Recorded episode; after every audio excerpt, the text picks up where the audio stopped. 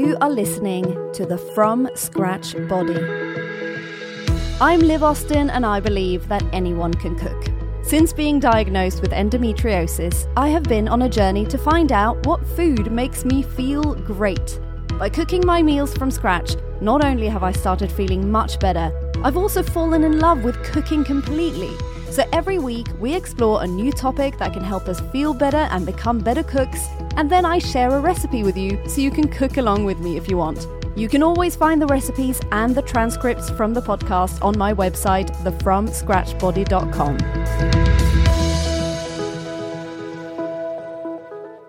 Welcome to the From Scratch Body. I'm Liv. Today we are talking about how much power do cravings really have? Last week, I offered some ideas on what healthy snacks you can gift yourself when that kuchi sabishi feeling comes over you. But another approach is pausing. How powerful are cravings? Maybe we can completely control them. Have you sat in a craving? When a craving occurs, chocolate, wine, cake, pretzels, what is your reaction? Do you simply give in to it, thinking it's the only way to get it out of your system? Do you punish yourself and wish you didn't have those cravings? Do you feel shame, frustration?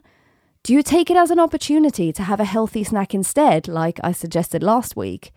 Well, today, try this. It doesn't sound like the most fun exercise, maybe, but stay with me. Sit in it. Just stop, feel the craving, and investigate. Why must you have that right now? Will it feel good afterwards? Are you excited about having it and enjoying it? Or will you feel sad afterwards because it wasn't how you planned to eat today? There are no right or wrong answers here. I just want you to be aware. And just to be clear, I don't suggest you should feel shame or sadness from eating anything. And whenever I suggest healthier versions of something, that is not to say that an unhealthier option is forbidden or bad. I just want to help you feel good in your body, that's all. And the way to get there can look different every day. The concept of intuitive eating is that you allow your body to tell you what you need. I'm not an expert on this topic. I really do like it though and subscribe to it in the way that I understand it. I do believe that if we remove all shame and shoulds and should nots of eating, we will let our bodies have what is good for it most of the time. I really think that the shame or taboo of certain foods and snacks make them more desirable. But I also believe that this desire is short lived. I've even experienced it many times. Two of my vices, red wine and crisps, can pop up in my head out of nowhere. And at first, it feels like I have to have it. I have all sorts of reasons for it too. I've had a long day. I need a drink. I have to snack on something salty, and so on. But when I pretty much stopped drinking, I was forced to investigate that desire properly. So let's look at wine as an example. When I sit in this craving, I investigate what it is about it that I think I need. Is it a drink? More often than not, when we need a drink, the answer is in that statement. We need to drink water. We are thirsty. Yes, it's that simple. Chug a pint of water and ask yourself again if you need a drink. If it's been a stressful day, the needing a drink feeling might actually be that we need to sit down, take a breath, lean back, and let out a big sigh. It's not really about the alcohol at all. And in this same way, you can investigate each craving. When you need chocolate, do you need some energy? Something for your blood sugar? Or maybe it was just an idea that popped into your head and will leave as soon as it came. Maybe you can sit down for a minute and journal what was going on in the moment the craving came to you. You might discover some interesting connections. That is often what I find. When we are strong enough to stop and not give in to our cravings immediately, they go away much faster than you'd think. My wine cravings? If I tell myself I'm going to ask myself again in five minutes, I'm usually over it. Have chocolate, drink a glass of red wine, grab a slice of leftover cake. It is all good. all I want to recommend is that you try an exercise that reminds you that you are in charge and not a helpless passenger to your cravings. What is your most common craving and how do you react when it occurs? Please do share with me. I'm so curious to hear.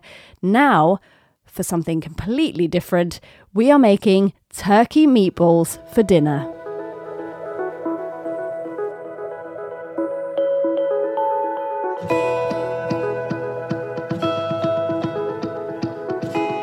Turkey mince is a leaner, lovely alternative to beef or pork mince, and it makes a super tasty meatball in no time. I love turkey for dinner. I know I've said this before. I feel like turkey meat is forgotten about, apart from a Christmas or Thanksgiving. And it's a shame. It's a lovely, protein rich, lean meat, and you can do so much with it. If you are craving meatballs, this is a fantastic alternative to beef or pork. These are such a hit in my home, and we have them regularly. And you will laugh when you realize how easy they are to make. So, for turkey meatballs for two people, you need 400 grams of turkey mince. You can buy ready minced turkey, or you can mix some boneless turkey meat in a food processor, half an onion, salt and pepper, one egg, half a cup of breadcrumbs, a small handful of parsley, optional, a small handful of parmesan, again, optional, and half a cube of chicken stock. And again, this is optional. And if you do add chicken stock, then omit the salt that I mentioned before. You preheat the oven to about 170 degrees Celsius, 160 if fan assisted, that's roughly 350 degrees Fahrenheit. Chop the onion finely, grate the parmesan, and chop the parsley. In a large bowl, mix together mince, onion, breadcrumbs, parsley, parmesan, salt and pepper, or stock cube if you're using, and mix well. Add the egg and mix well again. Make sure it's sticky and easy to make into firm balls.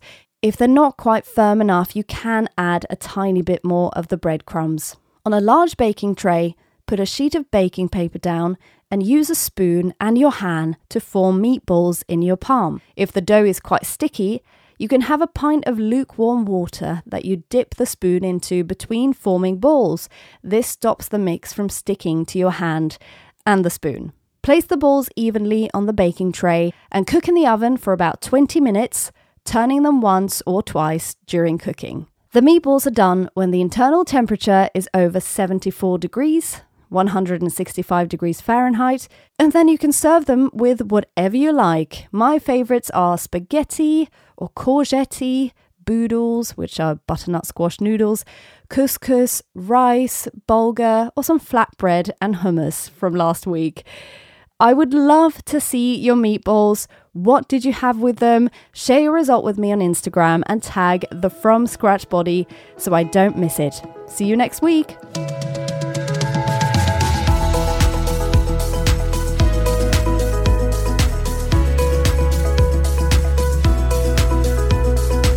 Thank you for listening to this week's episode. Remember that you can always check out the recipe on my website, thefromscratchbody.com, if you want to have it in front of you when you're cooking, but be brave and make it your own too. Also, check out my Instagram at the From Scratch Body and my YouTube channel, The From Scratch Body, for lots of food inspiration that you can totally recreate yourself. Remember, cook from scratch and your body will thank you. See you next week.